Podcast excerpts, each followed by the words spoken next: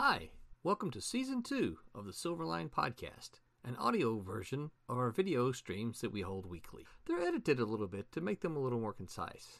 My name is Roland Mann. I'm the head honcho at Silverline, and we have a great time making fun comics that we think that you'll enjoy. So thank you for listening, and maybe go check out some of our comics if you haven't already.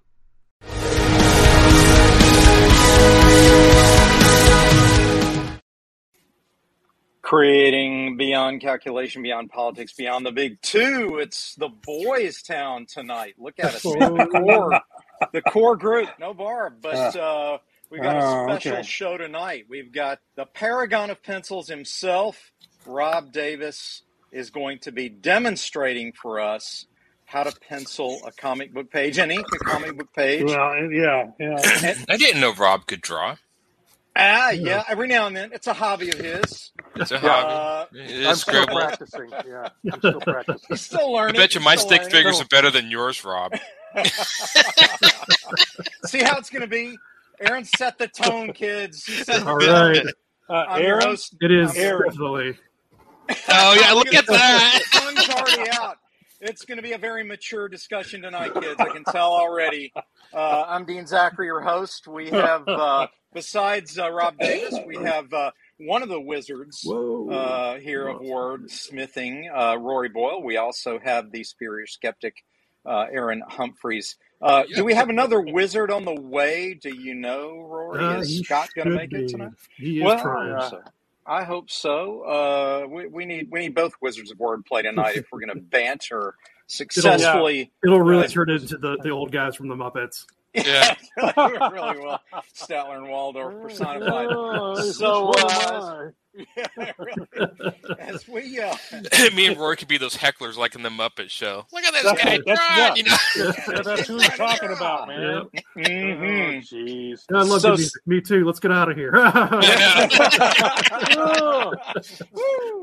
so uh, what what we're going to set the table here and just uh, let everybody know Yeah. what Rob is working on. First of all, for people who may not know, uh, Rob Davis is a uh, a veteran, a legend, as you know. Uh, he's worked on Star Trek and a lot of things you'd know about. Uh, the book he's working on now uh, is called Boston Bombers. Correct, You're right. Rob? right, correct, correct.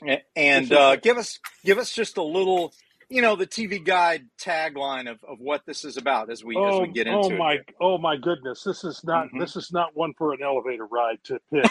Uh, um, this is this is an alternate universe in which uh, Jesus was a woman. Okay. And Oh. World War II never took place.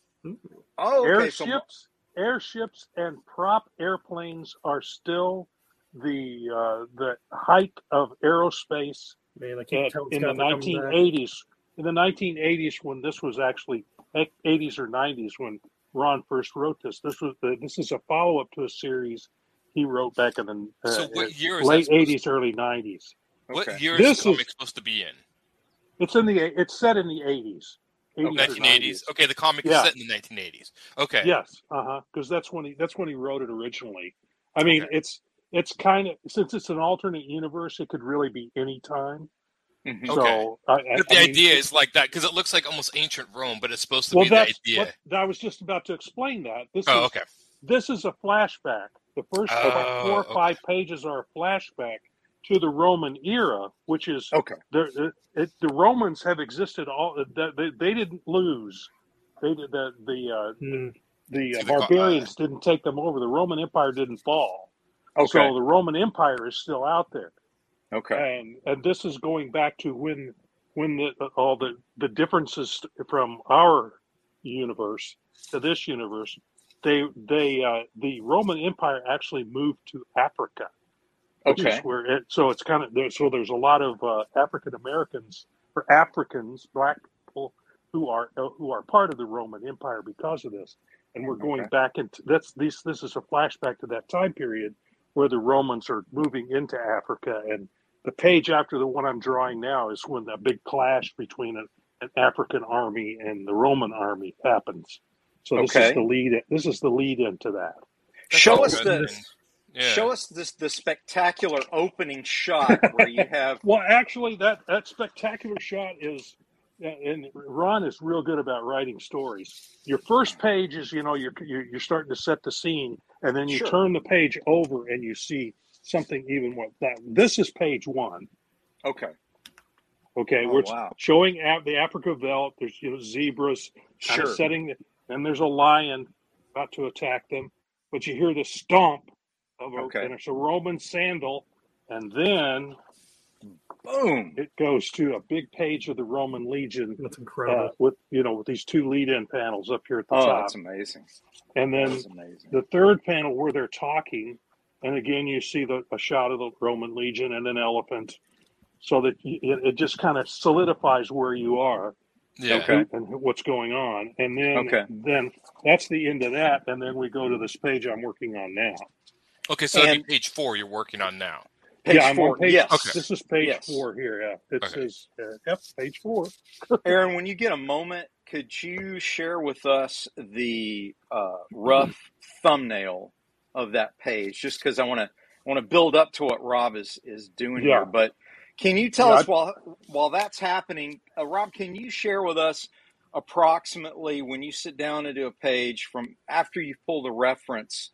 Um, how long does it take from concept thumbnail to complete pencils first and then I want to know how long it takes to ink. But just when you sit down, you, you've you've got your references, you've read over Mhm. the script, right? Yeah, And and you've got your thumbnail. How long does it take to get a pencil page in general? In general, Um, usually a day, sometimes Okay. less. It depends depends on how much detail. I, I mean, when we're talking, you know, a legion, yeah, that that took this That's- page took a little longer than that. right. It's a little intense. This one yes. took like three days yes, because Wow. you know I start I start by doing you know the foreground guys. right. You can see the uniforms. You know, I got reference for that, and then you know I had to work my way back. And Uh-huh. uh, fortunately, uh, unfortunately, the the picture that I had for this that I used that I put on the on my light box to kind of set the stage here, uh, Mhm. it, it it it undulates, so I can't cut and paste to Mm. make the depth. But Okay. these guys off over here, these Uh-huh. guys on horseback, they Uh-huh. they could be cut and pasted. So they actually in the in the one that I've used extend all the way back here Wow. because I cut and pasted them behind. So would you draw it that- like in a as a larger scale and then Yeah, I see these Copy are and shrink it larger. down. They're, they're closer to the front. That's why rather than draw them small and then try and blow them up, I drew the big Mhm. one first and then just slid them behind in Photoshop. I You, know, see. you cut you cut these guys out and paste them over, and then you- Yeah.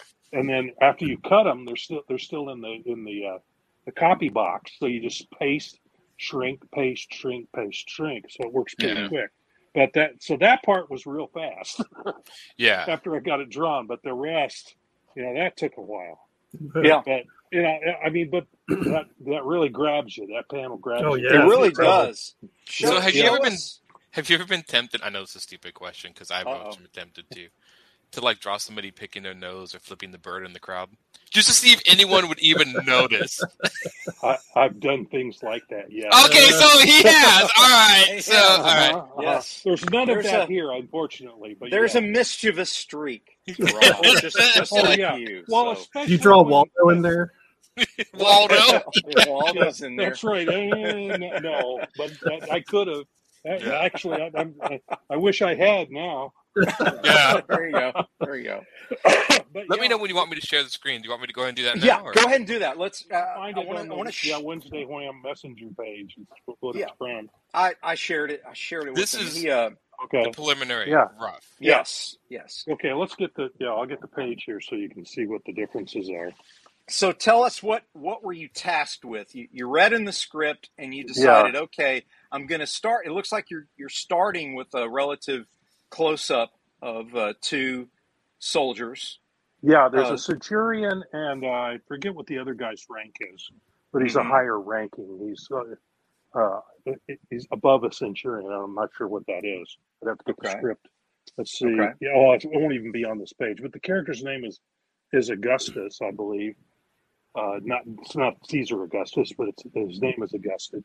and uh, the two of them have been talking from the previous page uh, about coming into Africa and what why they're there in Africa and talking about that. And then, then the second panel is uh, them noticing two scouts riding up on horseback. And then we flip the Ah. then on panel two we flip the camera from the side where the uh, where the scouts are, and we see from kind of from their side, and we see the two people who've been talking earlier in the background, and uh, also off to the right there you see a few of the Roman soldiers, and Yes. then and then we then we flip the camera back again from from uh, to kind of echo that second panel, but from the other direction, and how they're being greeted, and then the the last panel is an echo of panel one or page page one, where uh, a foot stomps down in the in the lower right hand corner. So that's Yes. what that's that's I what just that's see all that. about. We have uh, one of our viewers, Dante Barry, says those look great.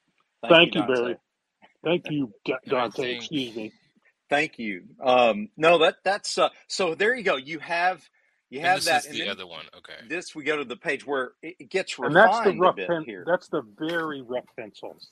Okay, okay, Uh, that's what I call. It's essentially what I call a gesture drawing.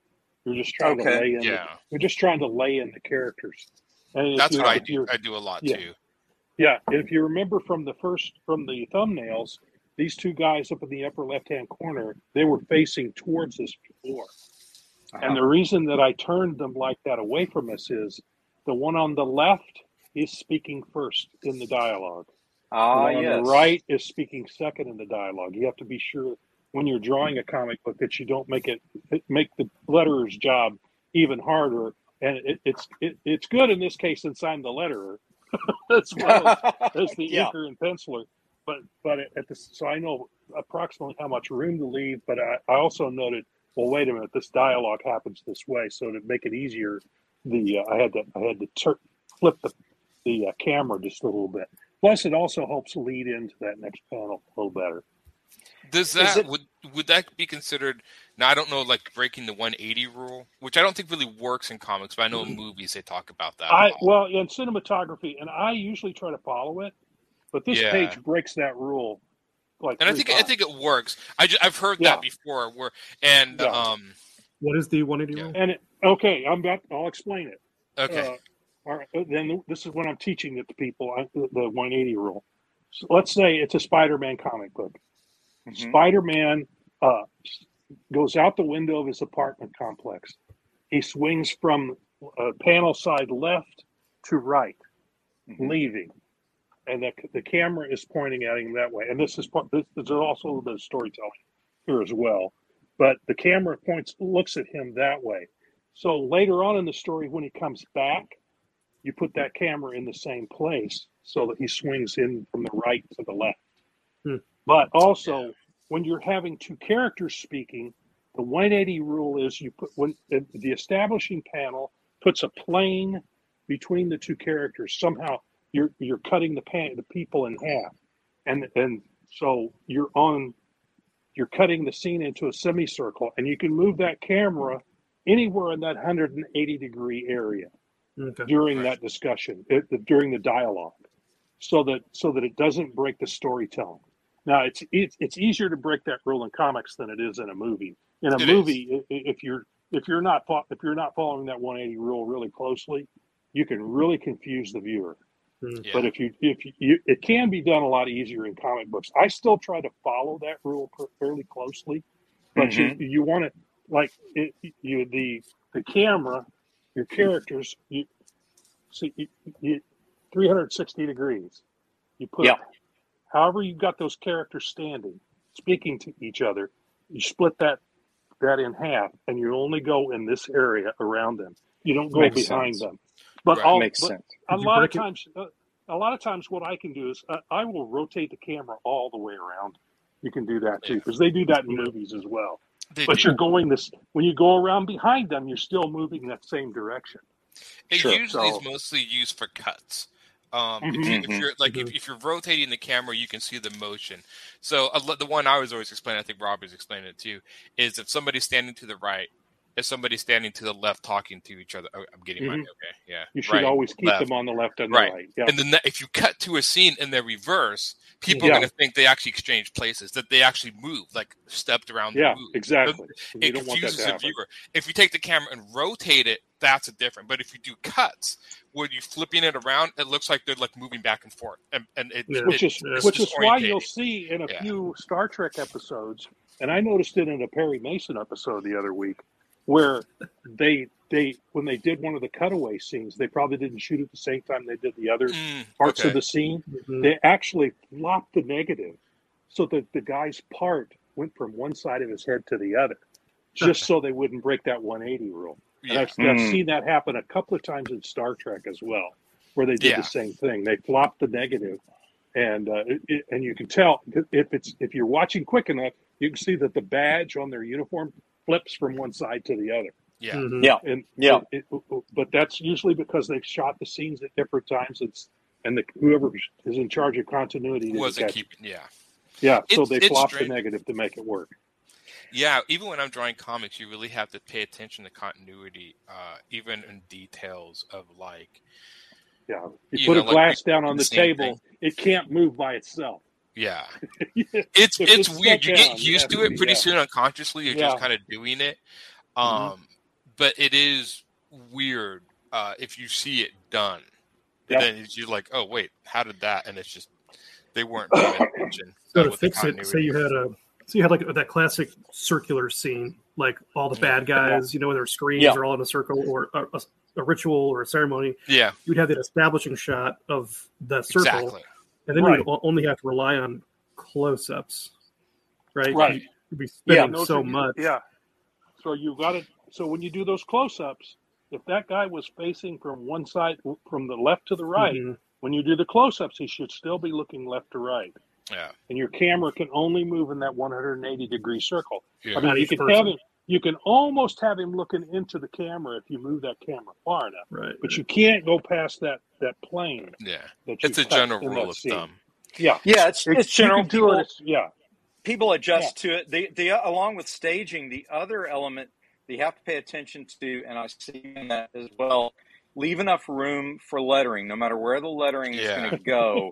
um, you got to leave enough room because one of the one of the mistakes people make uh, is they want to fill every corner of the panel. It helps to keep in mind that in general, above the heads of the characters uh, is a good place to leave dead space for uh, balloons, for talk balloons, and and so on. that's the page with the dialogue in it. I mean, here's Yeah, there's Yeah. yeah there's panel panel one, panel two.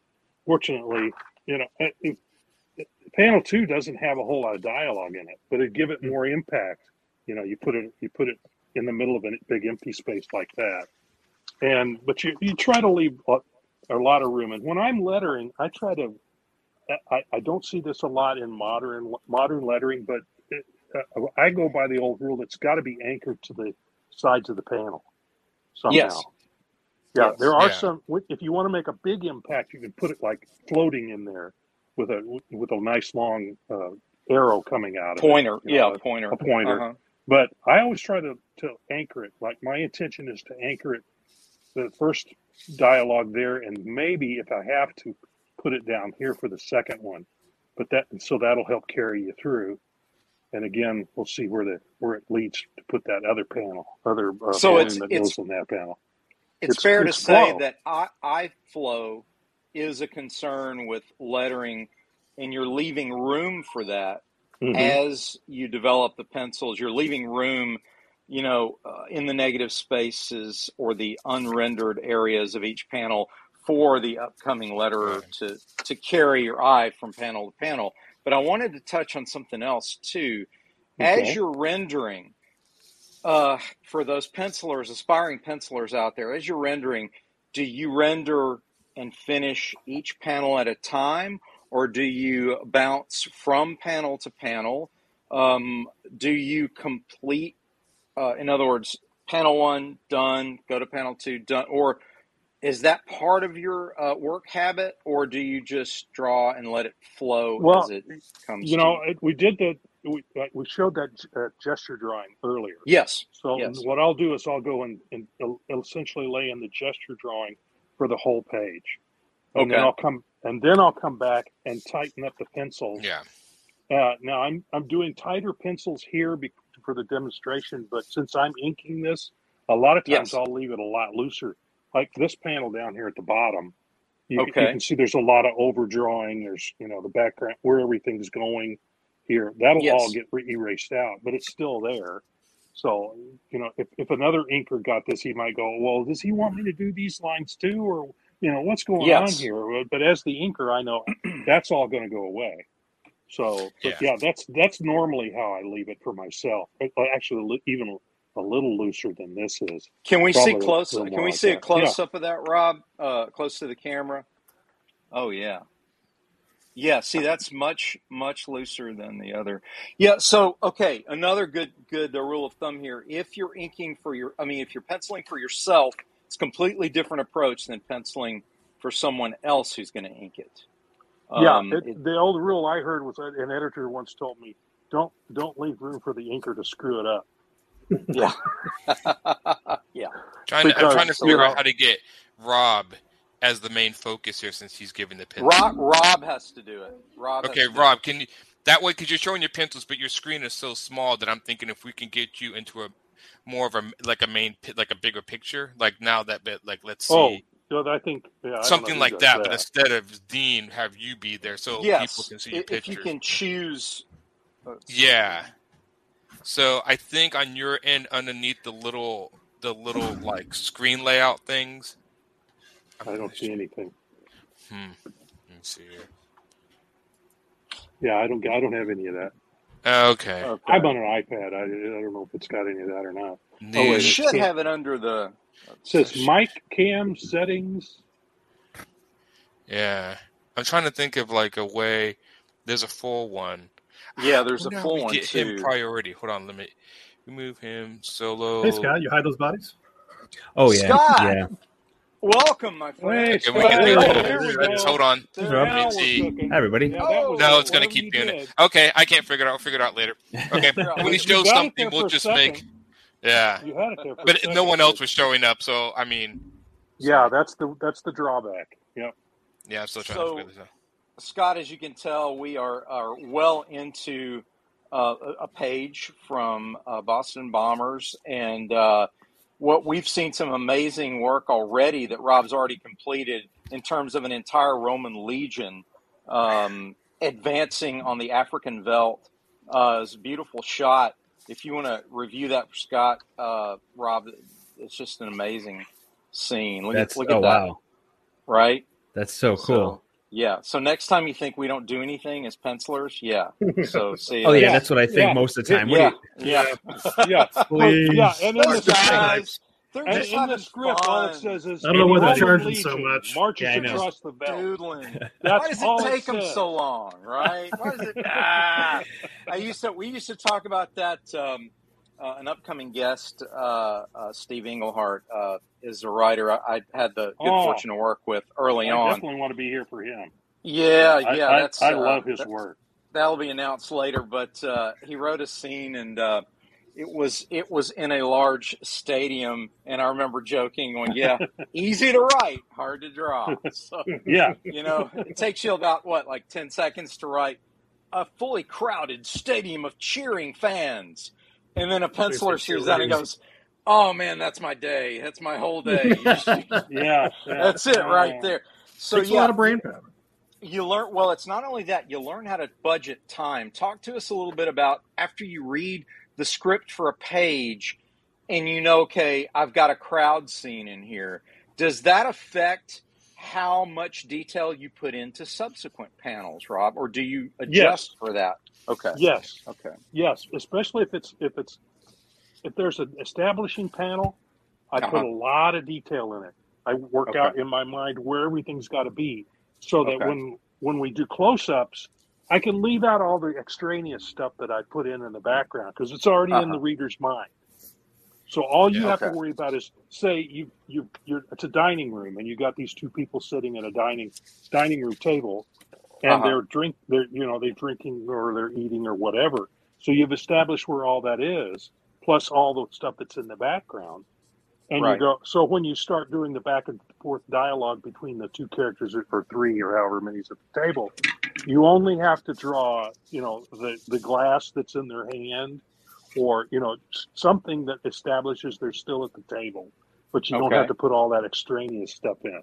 You, Correct. You, you build you build it with that establishing panel, and then you play off of it for the rest of the page or the rest of that sequence if it's like a two or three page sequence. Does that also work for no matter how complex the stage is? Let's say you're on the bridge of the Enterprise. You've got to Yeah. spend some some time on that establishing shot of the bridge, right? Because you know fans are going to scream and cry and right you hate If you don't get it and- right, yeah, Yeah, you got to get and- it right. right and protest in front of your house if you you didn't draw the captain's chair right. There's not Yeah, there's buttons exactly. on that arm, you know, all that stuff. So I know because Scott does that all the time. Oh. So that being said, Yeah. Thanks, Scott. um, you know, you you have to ch- pick and choose your battle, so to speak. So if you let's say average, you got a five panel page. That establishing panel might be your bridge, but then Mhm. in subsequent panels, how do you handle that? Because that's a techno background, right? So how do you establish wh- that we're still on the bridge? How do you handle that in, in I handle? subsequent? Yeah, like in subsequent panels, do you just say, Well, "Well, I'm just going to do like a right. uh, Well, a what shadow is, or a shape?" yeah, you do or- shadows, or you just do a shape, or you or you count on the fact that the word balloon's going to cover up Yeah. a lot of things anyway. You get a, a Uh, meme, 'cause that meanwhile. Does, yeah, yeah, Meanwhile. something else. Yeah, something hours else. later. You know, but if you if you've established where everyone is really well, and then you can just throw a few details in to keep people cued in as to where they are uh, uh, viewing the scene. Okay.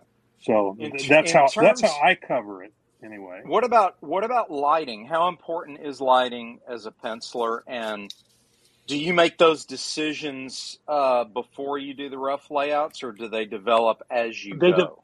They usually develop as I go. Uh, It's not and really it's- important. That's why I just paint all my No. pages black. yeah, we, we can Well, tell. that, Aaron too. just wings When in doubt, Aaron black it out. That's Wally Wood. You know, when in Uh-huh. doubt, black it out. Black it out. Right, right. Yeah, but yeah, it, it, if you've established where everything is, then you don't have to do all the detail every Right. single panel. I mean, you still every once in a while, especially if it's if it's a sequence that lasts for a Uh-huh. while, you might you may want to go back in and uh, and and add and show people where you still are, uh, especially if they've moved at all. You in the scene, you want to go, okay, well, where are they now? And so Right. you you pull back and, and and you show where they are. But a lot of times, you know, if you're doing dialogue between a couple of characters, you may do them in silhouette. To, Yeah. You know, Yeah. to, that that eliminates having to draw any background at all. So uh, it- there's little tricks to, that are time savers uh, when you're. I mean, we're not here at Silverline. We're not into that because we don't have deadlines that we necessarily have to meet. So That's you can do a lot more. Yeah, I tried can do a saying that to detail. Roland one, one time, and, and he got Well, But well, No, I'm here's, kidding. Here's the thing, though. I mean, I had enough time that I could quite, I could knock stuff out pretty quick. oh So, yeah. you Oh, yeah. You know, what you mean is we easy. don't we don't have the the hard deadlines of the No. uh, the the factory style of crank it out every day You no don't- matter what. You know, we've got a little more time because Yeah, we're we're project based, not day to day. exactly. That's that's Um, the best way that's- to put it right there. Well, that's how I like to characterize it, so Roland doesn't Yeah. throw stuff at me. Um, in, in terms of, uh, so you do, is it fair to say you do an establishing shot every time there's a new scene? yes. That pretty Uh, much calls for an establishing shot at that. Yeah. Now, now sometimes what you'll start with is uh, you'll do a, you change a scene and it's a real close up. It's real fo- close up. But then Okay. the first opportunity you get, then you do an establishing shot of where they are. But Okay. you know, it's, it just depends on what what the script calls for. But you know, you try to slip it in where you can. Uh, Right. But yeah. But What yeah, about a new try- main character, Rob? What do what do you do? Like, let's say the next page, the script calls for, okay, this is a major character. Let's say it's the villain of the piece, and this is the Yeah. first time we're seeing him. How do you handle the introduction of a very significant character? Uh, I mean, do you do a full body splash? Do you do like know, at it least on what it, from the way depends on what it calls for. Okay. Depends on what it calls for. If he's you know if it's dialogue, what part of his if he's doing a, monologue, what part of what's what's the monologue about? It, or we want do we want to see more of his expression, or do we Uh-huh. want to see what the guy looks like uh, all over? You know, it just depends on what uh, what the script So- calls for. So, Okay, so but, you're you're yeah. more you're more sensitive to what the script's calling for. I'm one of these guys who just says, "Hey, I'm going to do a splash page with this with this villain because he's, you know, it's cool." Yeah. Unless the script specifically says we don't want to reveal him yet. If the script says this is the big reveal, I'll find Right. a way to to make that a splash because what I'm getting at is a lot of guys starting out, they want every page to be a pinup, right? Explain Yeah. to us explain to us the problem with making every page a pinup. Why? Why, and why the last not a issue, The? Death of Superman, was so bad because of that. Yeah, yeah. Thanks, Sarah. There you go. yeah, that's a good. There's a good one. Yeah, I, it's been so good- long good- since I read call. that. I have no idea what what that was actually like anymore. But uh, yeah, that's it. The thing is, a lot of artists work that way because they're they they want something they can sell at the at a convention Okay. to to make. Why? Why is money, that bad? What What are the practical reasons that that's not a good way to go if you're an aspiring uh, penciler? Well, it, are, are you? Well, it, it gets down to what are you trying to tell the story? That's or are you trying to yeah it, it, the That's what I'm story calls for. for. certain beats and it's Yeah. ta- ta- talks for certain things to be emphasized if you're always emphasizing just the action uh, Uh-huh. over the emotional um, moments and it's kind of that after a while i, I mean I, unless you're watching uh, professional wrestling uh, Yeah. or you're doing that kind of a comic book you know that, that constant beating on each other is that gets old after a while you know how Yeah. many issues of that do you re- does anybody really want to see Yeah. So Well, I mean, you know, Transformers movies and and you know, Mhm. It's kind of that, right? those Um, aside yeah but uh, yeah i think robots beating each other up. Yeah. right yeah i am I, personally i'm not into that uh, but- Right. Yeah, So, whatever. yeah. But yeah, but what we're what we're saying in essence is if you if you have a through line and a story to tell, that should be carried through the action also. right It shouldn't Uh-huh. be gr- a gratuitous action page. Uh, I want as since we're stumbled into the discussion of action and how to illustrate it. Um, when you come up on a fight scene between two major characters, whether it's a duel in ancient Rome or two spandex characters or a Star Trek character Or me You know, and Dee fighting- just fighting over fighting off an something. alien. yeah, or, or me and Aaron fighting over The- something in a scene. the most epic Um, of all fights. the most epic of all fight scenes. exactly. So Too when, many when you kablams approach that, how do you how do you approach it? Do you want to let it continue the story, or do you do what I see some artists do, what I call a fight montage page? What are your thoughts on the through story action versus the thought the fight montage? Montage. page? Gonna do it Yeah. with a montage. you know Yeah. I, I, I used to see a lot of, uh, especially uh, Silver Age books, where you know the characters were talking in each panel, and Uh-huh. there's no way that the action that they were that they were taking in the panel gave them enough time to say all those words. Uh-huh. So you know that that that that works in that sort of setting, but uh, Mhm. so but if you're Claremont. trying, yeah, exactly. Or Stan, Stan Lee. Mhm. Stan Lee on, Mhm. on some of the Jack Kirby stuff. Sure. Uh, Yeah. Sure. there were uh, there were a couple of times I remember Stan actually going, you know, I'm not going to put any dialogue on this page. I'm just going to let Stan show you the show Yeah. you the fight, and so that's that's what happens. But if you if you've got again, it comes to the story and what you're trying to tell. Uh, if the uh, if there's a lot of uh, exposition that needs to go on that page, then a Uh-huh. montage will work nicely for that. Uh, Uh-huh. So that that gives lots of room for the letterer to put in all the the uh, the exposition that needs to go in for that scene. But uh, you, you- uh, could do it either way. But that if if you've got a lot of exposition, yeah, a montage would, uh, would be really good for that. I would think. Well, always a training montage. If your character's going to, you know, run up steps, lift The weights, punching bag, the body Drinking- bag. The, Yeah, yeah. Yeah, drink- I, yeah, drinking to be egg, honest, I can't. I can't wood. remember. yeah. I can't remember ever drawing any any uh, sequences like that. Okay. But uh, Okay. but I, I can I can see where they would be necessary. I, I, Right. I don't rec- I don't recall ever having to do any. Dean of. Dean did some of that. Well, you do fight montages. You did that in that Silver Blade um I Christmas did. special. I did. I, I, you know, being limited to six pages was Oh, uh, Yeah, that that was that's- part of the reason I went for a montage. Uh, a lot of time, if I've got more time, like the normal length of a comic, twenty two to twenty four, um, I will I will do a couple of pages, maybe three, where I take the characters through the stage itself. I like to destroy the stage if I can. I also like to add, you know, environmental uh, debris, you know, uh, around the fight, and also I like I like the characters to, if they have to, to grab what's around them to use in the Yes. fight. I always thought that was That's- cool too. that's what Kirby was just.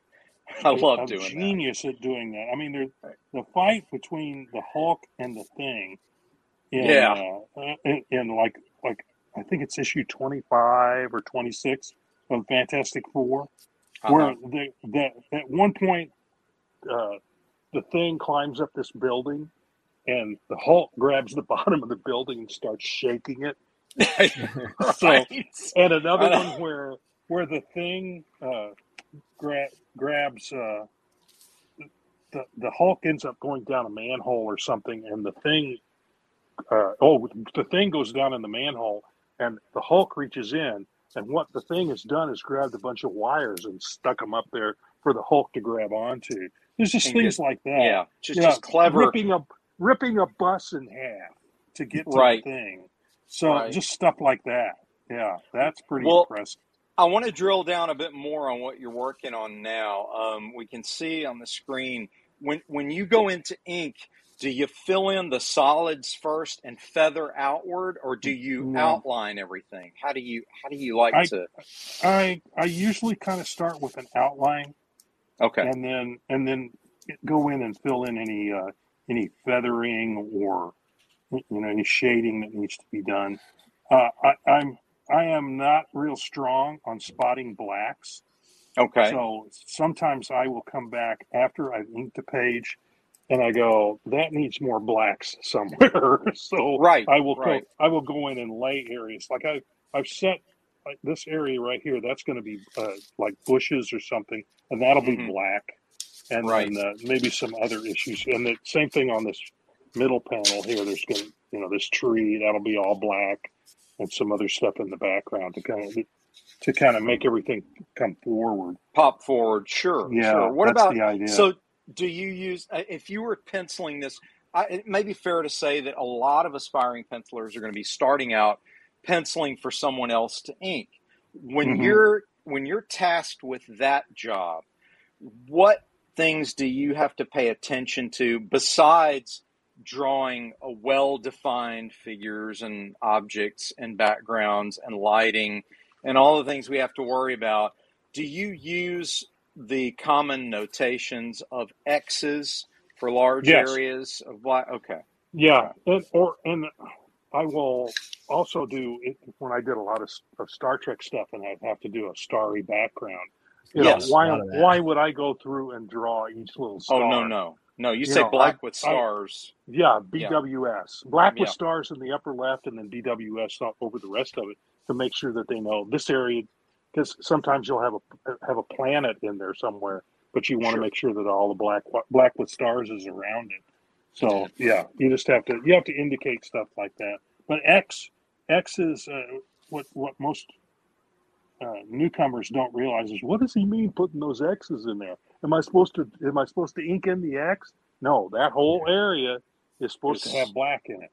So, Right. I always, That's- I that's- Like actually paint by always, number. I always fill in my uh with pencil, fill in my blocks with pencil. Just and that's Yeah. just so if I resell it, it, it doesn't look like a bunch of C, uh, a page with a bunch of X's.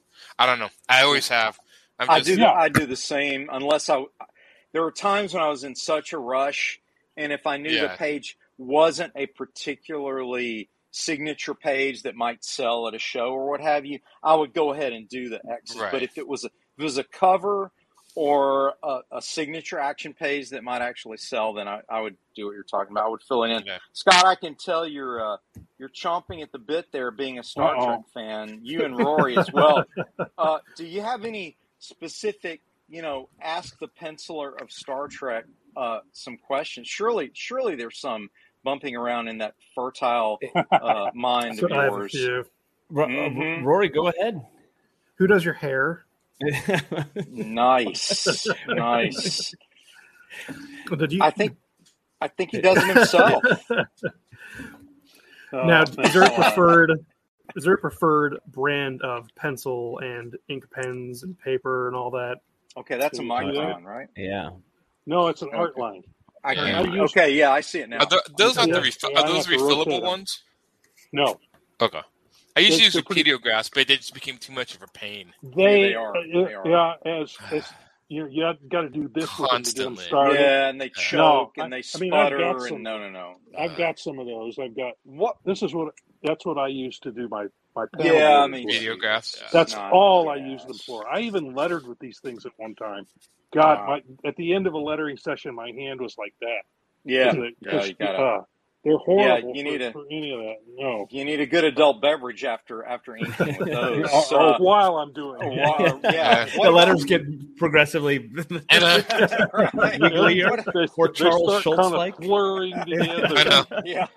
So, so Rob, what about the pencil itself? Do you have a preferred brand of pencils since No, since we're I kind of use a- focusing on that? I just use a uh, a mechanical pencil and Yeah, whatever that's I Oh, okay. find. These Okay. are these What are about a- 0.5, 0.5 minute, millimeter Thank uh, you. pencil. Yeah, same here. Mhm. Okay. So Okay. a- and an HB. HB is what lead. you use. Yeah, Okay. HB is what I li- use. The which is only okay. thing like a number two pencil. Yeah. Basically, Yeah. The only thing I get picked on, hold your pen pencil up again. Uh, see the end of it? See how there's like a long metal thing? You try to find uh, mechanical pencils that have like a long metal, like with the cylinder. Because you've seen ones where it'll, it'll come out at the very end. Like see how it cones, and the Yeah. pencil comes out. Pencil line comes out the very end of the cone. That drives me Yeah, nuts. right- So it's got to have like a little metal sh- like little- yeah. tube coming out Yeah. to show it. Then okay, then I'm happy. So I do Okay, get a little so- stickler on like well, how I want my mechanical pencils to do, but most of the time, Now, why of- doesn't that surprise reasons- me at all? Aaron? That just doesn't One of the reasons me. to do that is when you're doing straight lines, if you've got Yeah. that metal, and you Uh, just rest that on the Yeah. side of Very it. nice. Yes, exactly. See, and then you'll get a Yes. straight. Yeah. right. It Okay, just let me seems go- to work If, better. if you just got just the lead sitting there, every time you put any pressure on it, you're gonna snap it right It's off. You're going to snap straight the off. lead right. Yeah. Exactly. Yeah. That's Uh, a there's good segue. Sorry to the. So if you're using that, like I said, that's like a little trick to make life easier on you. And I see you're wearing a glove as you normally do to not smear things, and then that piece of paper you have next to you that you rest your hand on. Yes. So these You are like little how- tricks of the trade. Where did you pick Yeah. You these see up? how? Well, well, you smear pages and you hate it. all right. Yeah. In order, in order to be, I'm a, I'm a cheap bastard. Yeah. I will I will buy big pads or big sheets of Bristol board that I use. I use Strathmore 300 or 400 series Bristol board, two ply, and I'll buy it in.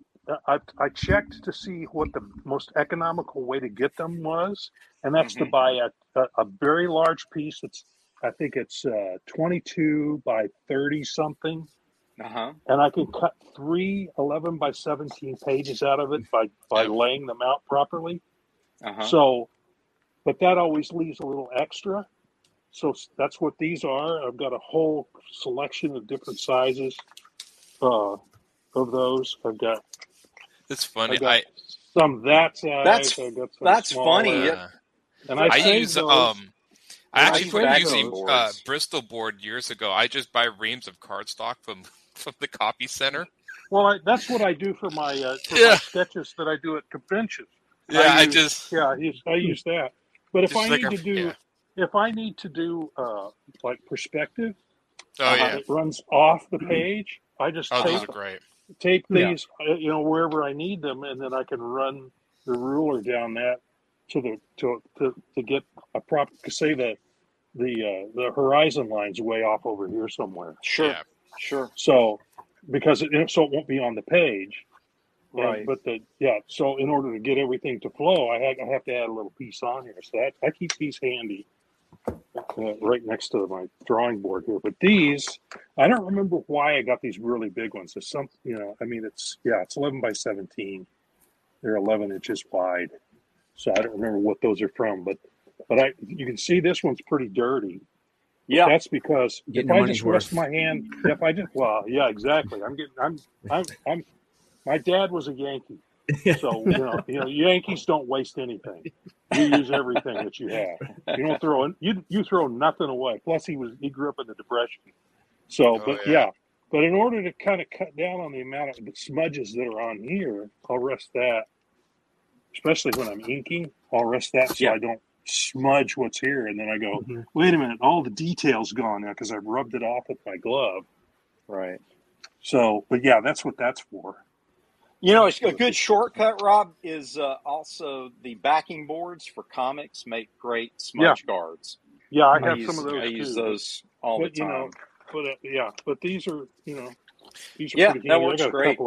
A couple of them. I got yeah, a I couple draw of them on here. the. Uh, I use the cardboard out of. I buy those like huge, uh, fourteen by seventeen pads of paper, like Bristol. Yeah. I Yeah. just tear the cardboard off the back and draw the cardboard. That's what I that's from. The fourteen by seventeen. Yeah, yeah, yeah. and it's That's like, and so the cardboard gives a little. It's it's it's malleable and Mhm. soft enough that it gives a little bit of a push in. So when I'm drawing on my um cardstock, which is not the, Yeah. the best, I can kind of push into the paper a little bit to make those dark lines. So if you Right. actually feel my pencils, you can actually use like braille. It's like, hey, look, you can feel it all. So, but that's Right. why I feel it, and so I just take the cardboard off the back. Yeah, most artists, I think, as they go along, usually just end up bastardizing all their supplies to just get what they want out of it. Like they're Yeah. trying hard to do that. Um, Absolutely. Yeah, it's been it's very rare that I go into art stores and buy a bunch of supplies. I'm just always tearing something up and you know ripping something apart to do what I need. Yeah, yeah, Well, the, the backing board too has an interesting phenomenon in that one side is slick Yep. and the other is Yeah. matte. So you Mhm. turn the slick side down and it won't pick up the lead as much Yeah. as the matte Uh, finish that's- side. that's a good So- Now, do you That's a get good do you get tip, Silver Age, Golden Age, or modern backing boards? Which one, Dean? Do you? Uh, I actually use modern. Those, those are really, really taking notes here. Yeah. Uh-huh. I, I Um, mean, hey, uh, you know, uh, Aaron's particular about his Mhm. mechanical Hey, pencil. You, You know, it is- Which dimensions do you want? I, I actually use a, a Faber Castell 9000 Ah. wooden shaft pencil that's a Okay. HB. Those have just the perfect bounce for people. I like using, I like going back and forth from using a lead holder to using Oh, a yeah. wooden pencil because there's a bounce to the wooden pencil that you Oh, can't those get with a metal to it, yeah. holder. I've also got, I, I, it's weird, golfers do this as well, but Yeah, yes, golfers. yes. I, ha- I know. I and you know anyone who's done the same thing for years and used the same tool or weapon or, or you know bow for archery or whatever. I have the very first lead holder that I ever used to get paid to do comic work for. I still have it from years ago, and I have that superstitious thing where I use it now, especially for covers. If I'm doing a cover, I'll use that Yeah. particular lead holder just because, you know, it's been around since the very beginning, you know, and why would I want to get rid of it? Same thing with my drafting. It's the same drafting table I had when I first got Yeah. started. Yeah. Now I got I got rid of some of the old clunky things like uh, Mhm. a light box. A lot of us, you remember those old light boxes that have oh the yeah, you know, they were I- huge and metal, and they had the frosted plex on top, and you Yeah. plugged it in. And they were initially used to look at slides, you know, for, for Yes. youngsters who don't know what that or is. they like won't your know what we're talking artwork about, on fire, depending on you know how hot it is. Depending, yeah, yeah. But uh, now you get one of those digital light pads, and they're awesome. You know, Yeah. they're, they're lightweight, and they're even lighting, and the whole bit. So, Yeah, I've highly one here. recommend those tools as well. I've oh, you got- got one? Yeah, I show got one show us. Eleven by seventeen. Beautiful. Yeah. Yeah. I can't even fit it in the screen here, but I've No, got that's great. Yeah, yeah, and it's got a little where I plug in the power. and it, You know, can buy those things at craft stores because they use them. You'd be Yeah. amazed at how much other tools like I'll take from other like this is for sewing. I'm like, well, it's it's mine now. You can Yeah, it works, works for what I'm doing. yeah. That's what I'm doing now. Explain So, to us, Rob. Now that now that we're on the subject of the light board, explain to us your take on tracing, enhancing. Cheating? You know, is it cheating? Is it cheating to trace your own work? Is it cheating to trace a photograph?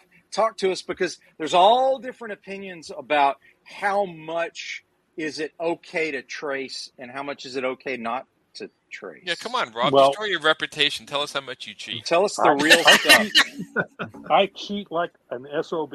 I know, Okay. you too. Every, every chance I get. Uh, Okay. and, and I and I I learned this from when I was working on Deep Space Nine at Malibu. And I when I first started doing it, I you know I I tried to draw the likenesses. I had photographs of all the Okay. characters, and I tried to draw the likenesses that way, and I, I, I just never could quite get the proportions proper. It's hard. Right. I mean, I got Getting better. likenesses is hard. oh, yeah, man. it really So- is. So I, I and I'd learned a, a few techniques when I was in uh, in college on how to how to use how to use a light table to uh, Uh-huh. to to sketch uh, to do illustrations based on photos. Sure. And there's the te- the technique, of course, is to know what to leave out.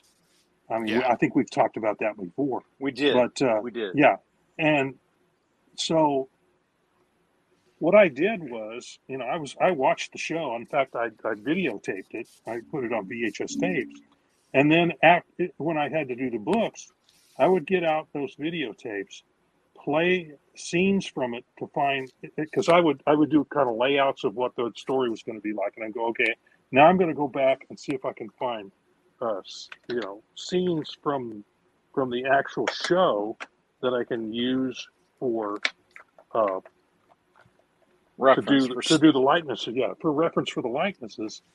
And I took I, I studied how to how to put a a camera, and this is a film camera, not a video, not a not a digital camera like we have today. And I would have to have them the, the, the pictures printed, but I would set it up in front of the uh, the TV set, uh, set the f stop and all this other stuff, the, the shutter speed and everything, so that Right. as I played that videotape, I took pictures and then I had an over what they call an overhead projector that I bought from Dick Blick. And Uh-huh. I would put those photos that I took inside that and I'd blow them up or shrink them down. You know, and and uh, then I would trace that projected image onto the page uh, to to drew the likenesses. And man, that sped sped up what I was doing. The likenesses Yeah. got a lot sharper. So you know, if that's cheating, eh, Oh, you do it, Oh Chuck. no, you it's it's I Yeah. use I mean every time I see people who would have to do comics from shows and stuff with likenesses, I was like, Mhm. hats Yeah. off to you, man. I don't know if I could do that. Yeah, well, I think, Yeah, I it's think not- that's I got a, really I got tough. better at it later. It's a better it different- ought, it's ought a different you ought to situation because Go ahead, go ahead, Scott. I was just going to say, I mean, in Rob's situation, you can't. I mean, with the comic book world, you can draw, uh, you know, Mister Fantastic, and everybody knows because he's got gray in his hair and he's skinny. And Right. Tony Stark, you give him a goatee, uh, Sure. and his face is always going to change. But when you're drawing a specific character, if you need Sisko or you need anybody, I mean, Mhm. yeah, yeah, I, I I feel like it's almost necessary unless unless you're to unless you're going to take forever to get their likeness in Mhm. Right. in that photorealistic Yeah. style. Yeah, what Uh, helped is is uh, at one point in the series, I got a I got an inker when I I could get close and he would bring it in just as the likenesses were just spot on after he got it Yeah. got through with His name's I believe it was T- Terry Pallot. Uh, was Oh, the, okay. was the guy who was who was doing it, and I, I talked to him on the phone one time, and I thanked him for that. And he goes, "Well, I don't have to do that much work on yours, Rob. There's some other guys I have to work a lot harder on." so Well, you know, But, uh, I, yeah. I, I was I thought you were going to say, you know, that you back in the day that you scotch tape tracing paper to the TV screen and like traced, you know? Yeah. Well, I Yeah, Which I will always get it awkward because the screen had a big Yeah. bow to it. It was, uh, The wife sitting in the Contract. background. Get out of the way! What the hell's wrong with you? What's wrong? What are Paul- you Paul, doing? frame advance, frame advance, frame advance, frame advance, frame advance. good, very good. I which need is really tough on a, v- on a VHS On a player. VHS Yeah, I know that. there's some The- melt, the- start the the lines going across it. Tracking. really bad. Tracking. Yeah, I got some notes. But It's really now, bad.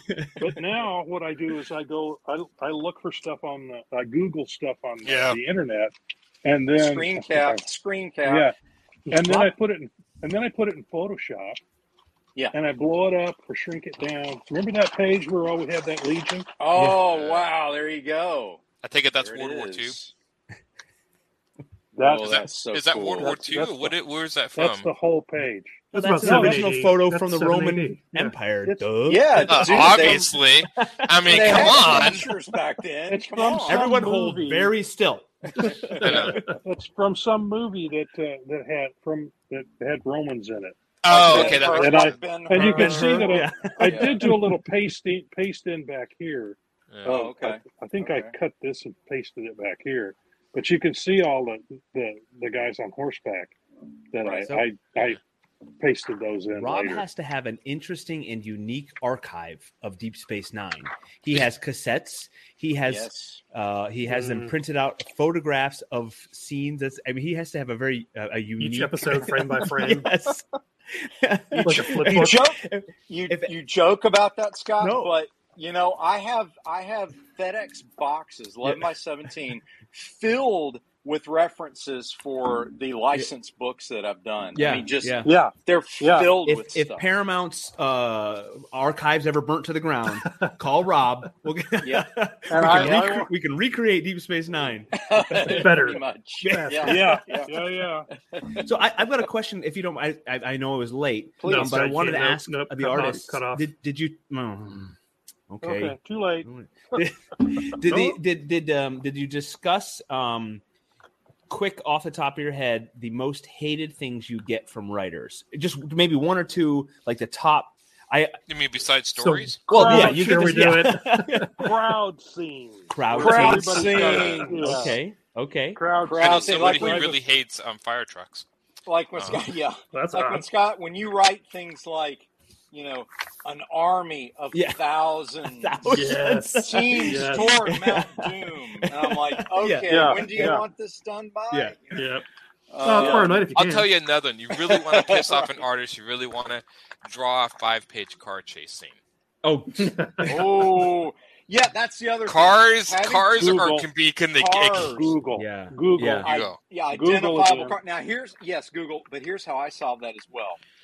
Go to some of these um, 3D libraries online, like Turbo Yes. Squid and Yes. Sketchfab, right?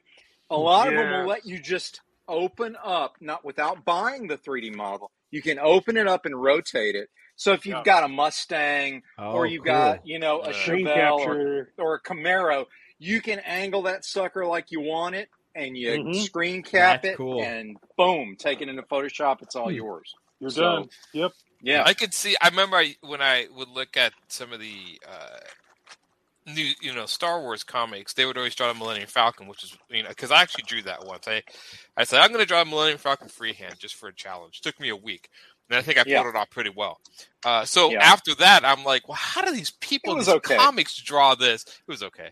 Um, it was. I mean, it would look like a. Sh- I mean, it was It was box-like round fa- It was mostly. round It had some a- mostly had some details on it. It had a, you know, it had an antenna. kind of Anyway, pointy. That's the best phallic ship I've ever seen, Aaron. Fantastic. Um, but I was like, how do these guys draw this in these comics all the time?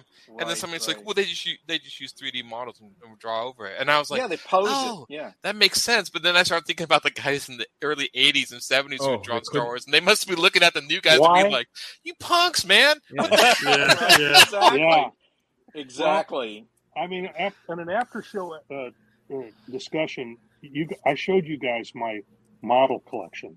Oh, yeah. in the studio. Oh, yeah. Ships. Mhm. I have lot- that part of the reason I, I have those is I built those to use as reference for Deep Space Nine. Yeah. So Oh, that's cool. why I built them. So, and I so- would sit with I would sit with those in my hand like this and draw them. So It's hard. A- a- as Well, a it- as it a is, skill but I got pretty good at it.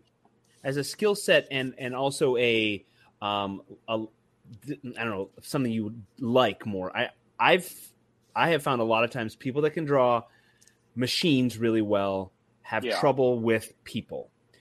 Um, Yeah. and is is that is that something like is because you like You it hate- more You hate people? or you hate yeah uh, or or is it because because you spend so much time i mean what i don't know does an artist and i'm speaking in generalities uh, do they spend their time learning the machines and then their their skill kind of takes a backseat This You is know, kind of people- going or- to be kind of a hard one to ex- explain. Yeah. Okay, so uh, it, yeah. it- it's individual to the can do. artist. it ha- go ahead. has to Go do ahead, with um, interconnectedness of form. Eh, eh, okay, Yeah. so so when you draw a car or a vehicle, they are bits and pieces stacked on top of each other. Mhm. And as long as you're generally good at drawing like a cube in perspective or something else in perspective, you can just continuously kind of stack those on top of each other to get like a boat or a robot or a car or whatever.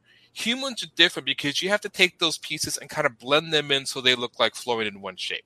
right Cars, eh, like you could draw a car frame, yeah right? But when you draw like the side mirrors, they're not. You, they need to look like they're just on the car frame. They don't need to blend attached to- into yeah the car frame yeah human beings are a little organic stuff is different. This is why when you see 3D models in movies, like every time you see Transformers, those Transformers look like super real, and they still haven't quite nailed humans to look absolutely real. Yeah. And it's because they're organic, that sort of flowing shape versus like the stacking of blocking shapes. That's the best way I can explain it. Yeah, Um, That's part, very good. Part of That's what very good. part of what part of what Aaron's saying, I'll riff off of that just a little Yeah. bit. The reason hands are difficult for people to draw is because familiarity with your hands, that's one of the most familiar items. yeah Everyone knows what they're supposed to look like. right. If you can't pull it off, your mistake will be glaring. Mhm. Where if you're drawing something no one's ever seen before, no one knows if Oh, you're sure. drawing it wrong, right? Sure. So part of it has to do with the identifiability of what you're drawing. If Right, you're drawing a specific Mustang from 1967, Hmm. you better know what you're doing because everybody's Right. going to go, no, that's not how the bumper is. That's not how the wheel Yeah. well Oh, yeah. is. That's not how the. So again, identifiability has a lot to do with the difficulty. Um, Right. One of the advantages of, to be honest, Aaron style versus a more realistic style is that if you're doing a more interpretive style, if you're drawing in a looser style, and this goes all the way from what Aaron's doing, which is more cartoon and more caricature, yes, I'm a all- cartoonist more than a than Right. a Yeah. realistic illustrator. all the way to Bill Sienkiewicz uh, and and even Jock. I don't know if you guys are familiar with Jock's Oh. God, That's- I think I that's his remember pen that. name, right? So that's a loose reality where the exaggeration level is to such a degree of disproportionate to reality that they can get away with drawing Yeah. their version of a Mustang 1967, their version of a human hand, their version of a recognizable object. So what you want to do as an artist is find your comfortable place on the spectrum. Okay, all the Yeah. psychology majors are laughing at me now, and the Yeah. psychiatrists are laughing. At me. What? Y'all are on the spectrum? The spe- what? what? No, no, no, Well, no. that's obvious. All artists Yeah. on the spectrum. Obviously, obviously. The visual, the visual spectrum, right? So you find your comfortable place all the way from pure caricature all the way to photorealism. You find your happy place on that on that line and you stay there and people connect with that because you're comfortable there. It's not awkward. You can tell like another way to answer this, Scott, is you can tell when an artist is drawing on something that he's not comfortable with. It, it feels awkward and clunky and forced, so Mhm. to speak. We added Brent. So, right. So, hey, Brent, hey brent welcome, my friend. We're uh, we're talking about uh, what's difficult to draw for an artist. If, if they can draw machines, yeah are they more likely to be able to draw humans and organic items? If How they much do can they draw, hate people? and I'm, gl- How I'm much glad do they Brent, hate people? I'm glad Brent jumped in because he'll help me with this reference. You're talking about picking a style. I Yeah. remember I always found it odd. Um, occasionally, like in the in The Simpsons, Yeah. they would throw in a car that was very realistic. And I remember Yes. like a, Apu Yes. had a what a Trans Am or a Firebird. It was very realistic. Whereas Yeah. Homer drove this rectangle, right. you know, right, very Simpsons, Right. and Apu's car was like, like because there's a scene he's like cleaning, like he's right, Homer- right, I- right. and then sometimes these, the, every once in a while they have a very realistic vehicle, and it, it always should. Mhm. I mean, it's The Simpsons. Who cares? But Yeah. but you're right. Sticking with a style, you're right. You can you can exaggerate or make it cartoony, so that when when you go when you deviate from that, it is it's Right. kind of odd. Yeah. Right. Well, Yeah, it stands out. Yeah. for for comedic effect, that's done in, in, Yeah. a, in a in a cartoon that's meant to be funny. But again, when you you can also make that mistake drawing comics, where if you're if you're drawing in a style that is surreal, which is Yeah. kind of like Jim Lee, right? If Jim Lee's drawing something that's supposed to be a sports car, if he does a generic sports car, that works. If he does an exact drawing Yeah. of a specific sports car, it almost stands out too much. You know what I mean? Yeah. Because his Yeah. other stuff is stylized reality, and then you got this hyper real Yeah. thing. I mean, we've all done this before because we're like, oh, I got to get this right. Everybody's going to make fun of me if I don't draw it right, or you know, they're going to think I'm like Aaron and I can't draw anything right. And, oh, you know, it's Yeah. just going to be Well, that's bad. obvious. Yeah, I right. mean- so, so no, I'm kidding him. But that that's the the point is, it's got to all of your work has to be consistent on that line that you've chosen to draw, and, and that can of course move as long as it moves consistently throughout your career. Because you've watched artists go from their early style. I'll, I'll take Mike Yeah. Mignola as an oh, example. Oh, I don't yeah. know if you know Mignola's work, but when he first started out, he was more realistic, and then as he went on, it became more Picasso, like more expressionistic. Uh, oh, same which, thing which with Picasso? oh well, yes, it was the, Yeah. the gray or the blue or the no, but but uh, like Frank Miller, for example, right? The Cubist, right? Like Yeah. Frank Miller is Yeah. another example. When he broke in Yeah. drawing Daredevil, it was more realistic house style, and then he evolved into the blockier style that he's more famous for. So, but again, you know, he he kept it no matter what he was drawing. The style was a comprehensive, complete style, and that's what's Yeah. important. That's why people like, you know, Aaron's style is cool because it's complete, comprehensive, and everything is funneled through that particular lens. Right. If I drew a super realistic car, it would it would look yeah. I exaggerate shapes and stuff a lot. Right, Uh, right. So and- that works. And so Rob, our, our feature here, uh, artist here today, you what would you call your style? And obviously, you're in the more realistic school, but Yeah. it's I mean, I know he refers to my style as crap, so I'd be curious to see what he refers to his Yeah. style as. like what, what is your what is your style? Semi crap. Semi crap. Refined One step crap. above Aaron. Polished, it's just you know. refined, polished crap. Yeah, Ladies and polished gentlemen, crap. That's, that's Polished- perfect. perfect. polished Polished crap. Yeah. With a, with a crap with a shine. The other the other thing is talk, talk to us, Rob, about uh, reconciling uh, the speed of execution with detail and Right. How that how you came to to resolve that issue with yourself. Like, okay, this is the level of detail I can do and make a living doing this. Was that an important step in your? especially uh, when we were on hard deadline. You have to know. You have to be able to pace yourself in order to make that deadline. You, if you've got, that's when you you start learning. Okay, there's only going to be this much detail in this panel, and it, it, this is going to be a light detail panel because there's there's going to be word balloons and it, it'll fill it in. But this one here, I want to I want to show more of the setting, and the same thing here, and I can ease off of it. But here and then on the last panel, uh, we're we're coming in real tight, so it doesn't need details in the background at all. Uh, but you you learn after a while, after you've done it for a while, you go, okay, I can do this much on this type of page and get it done. So you- and you pace, you start learning how to pace yourself.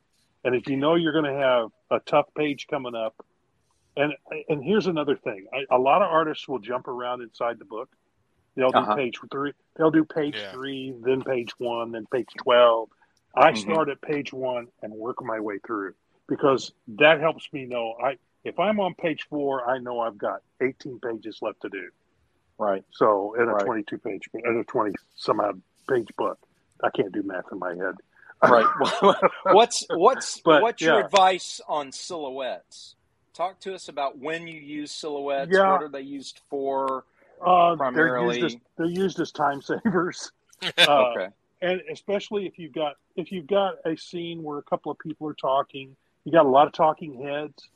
Uh, you can break that up. You can make it interesting by putting a uh, a, s- a- a set of silhouettes in into the to that sequence to make it work. Uh, I mean, they're also because- used for um, atmosphere too.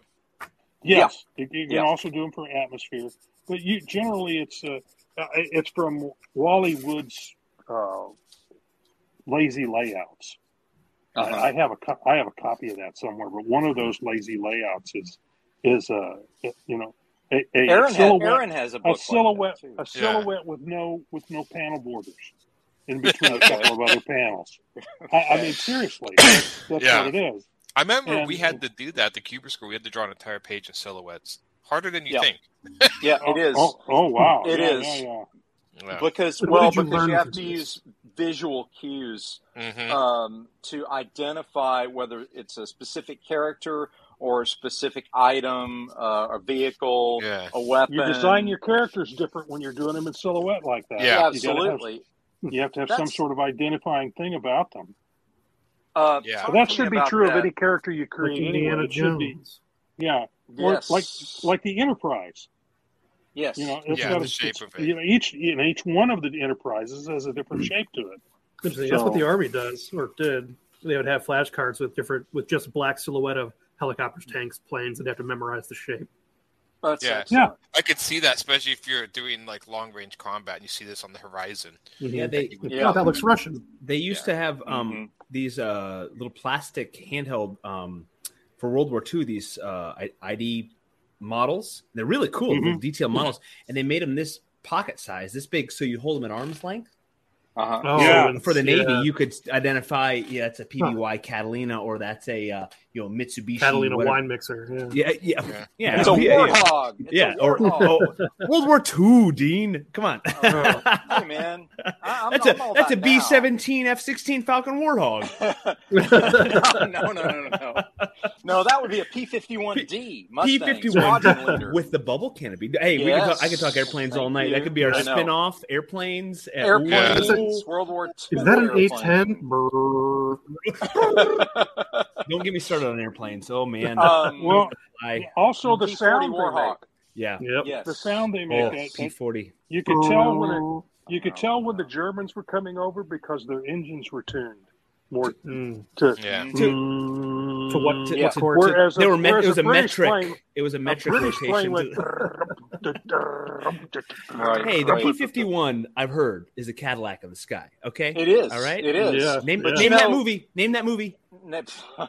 that would be Empire of the Sun. Yes, my friend. Dean. I, I can always Uh, count on you. S- s- said by a young, by That a young Christian who? Bale. Christian Bale. That's a great movie. Yes. I love that yes, movie. it is a great movie. If you haven't seen. Empire of the Sun, watch it tonight. You got to watch it. You got to watch it. Uh, another beautiful plane silhouette, the Supermarine Spitfire. Spitfire, yes. Beautiful Beautiful. airplane. Oh man! Hey, I got and to see speaking the of training Spitfires, there we got some Have Yeah. we Spitfires. gone off on a tangent? We have. we have indeed. We're Spitfires are bring it back. We're going Heavy- to bring it back home. heavy on the Spitfire and, and Wolf Hunter. Wolf Hunter should be shipping soon. Sorry, Dean, to, to throw out some, but nice. I've, no, no, no. yeah, that's good. I've seen the in seen- a book.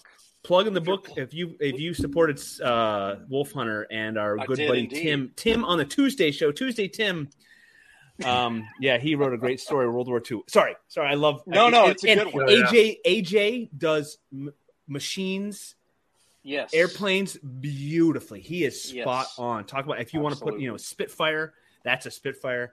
Um, I think Tim uh, a while ago he said he had to research where the I had something like where the throttle is. You know, what is the what does the control panel of a Spitfire look like? Because someone's Right. going to say, mm, eh, actually. Mm, Actually, there's always the In, mm, actually in, in 1943, they moved the ammeter uh, control Yeah, to the right, left of the right. altimeter. Mm. Yes. So yes, uh, no, the, no, the gas gauge, the fuel gauge is not there actually. Yeah, so- uh, So, uh, Rob, uh, one last thing before we go off on another tangent.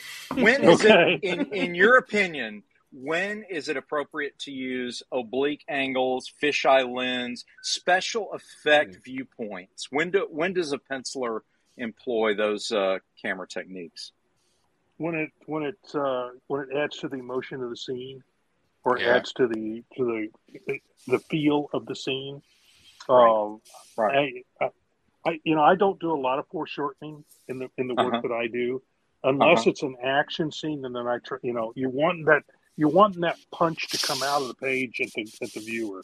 That's what always Sure. got me about Kirby's work is that, man, those figures just they came right out of the panel at, Yeah. at you. And so, it, yeah, so If it, it's so, it's for emotional example, punch. It's, it's for for emotional punch. So, for example, if if a if a street criminal was looking up in the light of a street lamp to see Batman coming down at him, for example, or Daredevil, uh, you know, you might use an oblique angle. You might use a hyper extended lens to get a fisheye view, just to add to the drama of this guy's about to get crushed.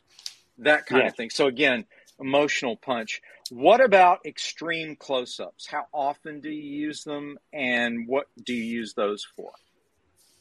Um, again, it's it, it it always comes back to emotion and telling the story. Uh, Okay. you- you know, if you're there are times I I remember drawing one panel in a book called uh, Daughter of Dracula, Okay. where the the two characters it, it's about the, the Dracula's daughter meeting and falling in love with the Red Baron, and they have Okay. a torrid love affair. And at Oh, one wow. point, all Was there I any other type of love affair? Oh, that's, that's always redundant. torrid. Yeah, yeah. Always torrid. Uh, Uh-huh. uh, well, this one's really torrid. Uh, I mean, Oh, we're talking vampire here, man. Yeah. uh, Yeah, so- they they so really know how to ratchet up the lovemaking. yeah. Yeah. So, you- so you Oh, think heck yeah. you, you, you And think the you can hook me up, torridity. Rob? Think you can hook me up with that? I, I'm, I'm always in the mood for a torrid love affair. I'll meet you in the Come alley over. out back. Come on over. oh my! Wow, but talk about going off the rails, kids. Uh, I was talking No, about but there were, in Mustangs that, and in that book, Spitfires. I did just the lips. just They the were- lips. They were Just yeah, the lips. the, the lips of her, her lips and his lips, and that's all that was in the panel. Okay, so no little Mhm. fangs poking out. No, nothing. No, or- nothing, else. Okay. Not even the rest of their face. Just the set, sets of lips because they're about to have this really passionate kiss, Oh my. Mhm. and yeah, Mhm. so I had to Keep really. Take I- the Rob. glasses off. and You're keep you're getting up. Aaron. You're getting Yeah, I Aaron know. real excited here. So you might want to. And what was the next panel? Oh. so Um, that's just uh, not this is a family show. Yeah, Okay, so you not got the lips and, and the lips are hanging in the air. So what next, Rob? Not- what next? Don't leave me. Anymore. Silverline uh, After Dark starts. You'll, out. you'll have to buy. I'll send you a copy of the book. Silverline behind the paywall, ladies and I- gentlemen. Silverline Plus. Silverline, Silverline Plus. Plus. That's right. Title. For the After after, hours. hours, For the That's right. After Wow, hours. that's just so bad. So, So- no, what I what I was getting toward was more the idea of like, say, it was a mystery show, and you had the perpetrator reaching for the murder weapon, and you might do an extreme close up of the Mhm. hand, you know, Yeah, reaching, reaching for, for the gun, the yeah. candlestick or the knife or or what have you. Um, Yeah. So again, uh, storytelling focus, but not you know not overdoing it. Um, let's see. What about closing out a book? Do you like closing out a book with a splash, or do you stick to the script, or do you? How much do you input your opinion over the writer's opinion? Because It depends on the style. we all know how that If works. we're, we're if we're working full full script, Uh huh. I, I have I have very little input. Or occasionally, I'll go. You know, we can add another panel, or we can combine these two panels, Uh-huh. or you know, Uh-huh. this page. I think we can we can do as a full splash, and then we'll move the rest of the scene to uh, to another page. So we'll add a page to the book, uh, things like that. But uh, as far unless if you're working Marvel style, where you're working just from an outline or you know a, a page by page breakdown, then that's a whole different deal. That's I, I, the artist always has a lot more input when you're working that way. So it just depends on the on the type of script I'm working with.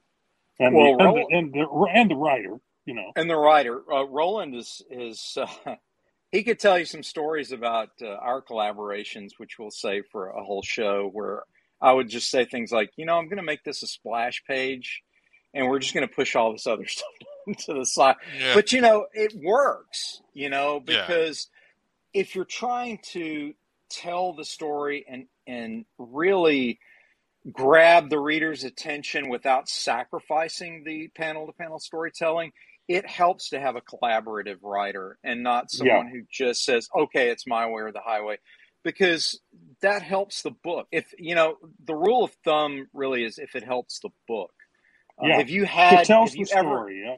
have you ever had a writer send your page back and go, Rob, what are you thinking, man? This is this, isn't what I wrote. This is crap. Yeah. Have you have you had that happen? Did that ever Yeah, happen? to it happened. It happened one time. What what what happened what'd you time. do? Tell it tell us the story Well, if you don't uh, mind. Well, it was a. I won't say who the writer is because I respect him a great deal, and Okay. and it, All right. he he he actually had a point. Thank you, Rob. but- I appreciate that. He was Yeah. no, no, I, I wouldn't respect you. Notice how I know. no- He wouldn't expect me to no keep it like just it's- came right out. no, So this just no, happened No, yesterday. no, but this it, it was a mystery story, and it was a it was a fair play. In other words, you had to show the clues, and the way I drew one of the clues didn't work real well. Mm. but it was because but part of it was that it wasn't and, and the writer took some blame for it too he says you know i probably could explain that a little better what i was looking for here but uh, that's the only time i've gotten any any kind of negative feedback like that from a writer and but he had a point i i, I probably should have done i did research on on trying to do the uh do it the right way and i probably sh- i probably shouldn't have gone so far in in, in to try and get it exactly like like the real thing is and gone for something uh, a little more cartoony. So I don't know. It, it, it just didn't work, and he You pointed could- it out. You could have just called Aaron and said, "I need cartoony," and it Yeah. would have been That would have been all that would have that. solved it. Yeah, Yeah, definitely. but I don't. But I don't respect him. So why That- would I well, there's? That, that. that's true. So, There's that. See, there's that. So that comes into play. Well, be- before And he wants his ar- book to look good, right? So right, you right. know, Yeah, there's yeah, there's considerations. Um, Yeah, yeah. Well, Well, I want I want semi crap, not full crap. that's right. That's right. Never go Semi- full ladies crap. and- Semi crap, never go full crap, or you'll never get the award. Never Uh, go full crap. That's that's what they say in the business. Yeah, Before we wrap things up, I, I want to open the floor up to any last questions for the Paragon of Pencils, Rob Davis, before well, we. before we close out tonight, before out we tonight. get too far into this, I was tasked with making sure that we Yes. talk about the Kickstarter. There's a Oh, yeah. Kickstarter, isn't there? Yes, There is. and it's, Let's and talk There is. about. and it's getting close to to its goal and maybe Yeah. getting a stretch goal going. So we should, Ooh. Stretch should goals. mention that. stretch And goals I'm surprised awesome. Aaron hasn't said something because Aaron, this talk book to us is one about of them obsoletes. talk Yeah. to us about Well, the We're kind of Kickstarter, drawing man. right now. Yeah, Yeah. we're doing the uh, obsoletes beyond the stars. I think that was the other one, and uh, Beyond the Right. Stars. That's the Right. Ron, Ron Yeah. Fort's book. Yeah, I think we're books in five one. hundred and one, And and, it's not Cray. just an anthology with short stories. They're actually three complete issue ones in one book, which I thought was pretty Right. cool. Mhm. Yeah, and you can choose your own cover too. Yeah. Yeah. I mean, obviously you would choose mine, but Sure. um, you can choose Sure. your own Only if cover. you respect Aaron. Which, and only if you didn't want crap, you you bring that up. Well, okay, maybe you know instead of semi crap. But some uh, crap. it- Yeah, it's if you want to just look absolutely. We're And my covers spectrum actually here. do give the smell, the whole complete crap smell. So there's that too. Right. Um, wow. the whole Yeah. trifecta. Yeah. Talk about Oh, a spectrum, man. It keeps going downhill. Uh, See, I- going to see, get uh. I think if Barb had been here, we'd have been a lot nicer about all this. Uh, well, you know, Yeah, the, boy, the boys did. are back in town. The boys Yeah. are back in town. That's, and you know, before we sign out tonight, I, I like to bring us all together for that one final moment where we say what we say. Uh, what what do we say, Oh, guys, oh, when we Is that when where we're about to Is that where we are you know already? say goodbye? Believe it or not, Yeah, you we know, are. Time flies Oh, when, my goodness! when Aaron, you know, when Aaron goes off on a tangent, time flies. Yeah. Uh, we like to say, "Make mine." Make mine silver line.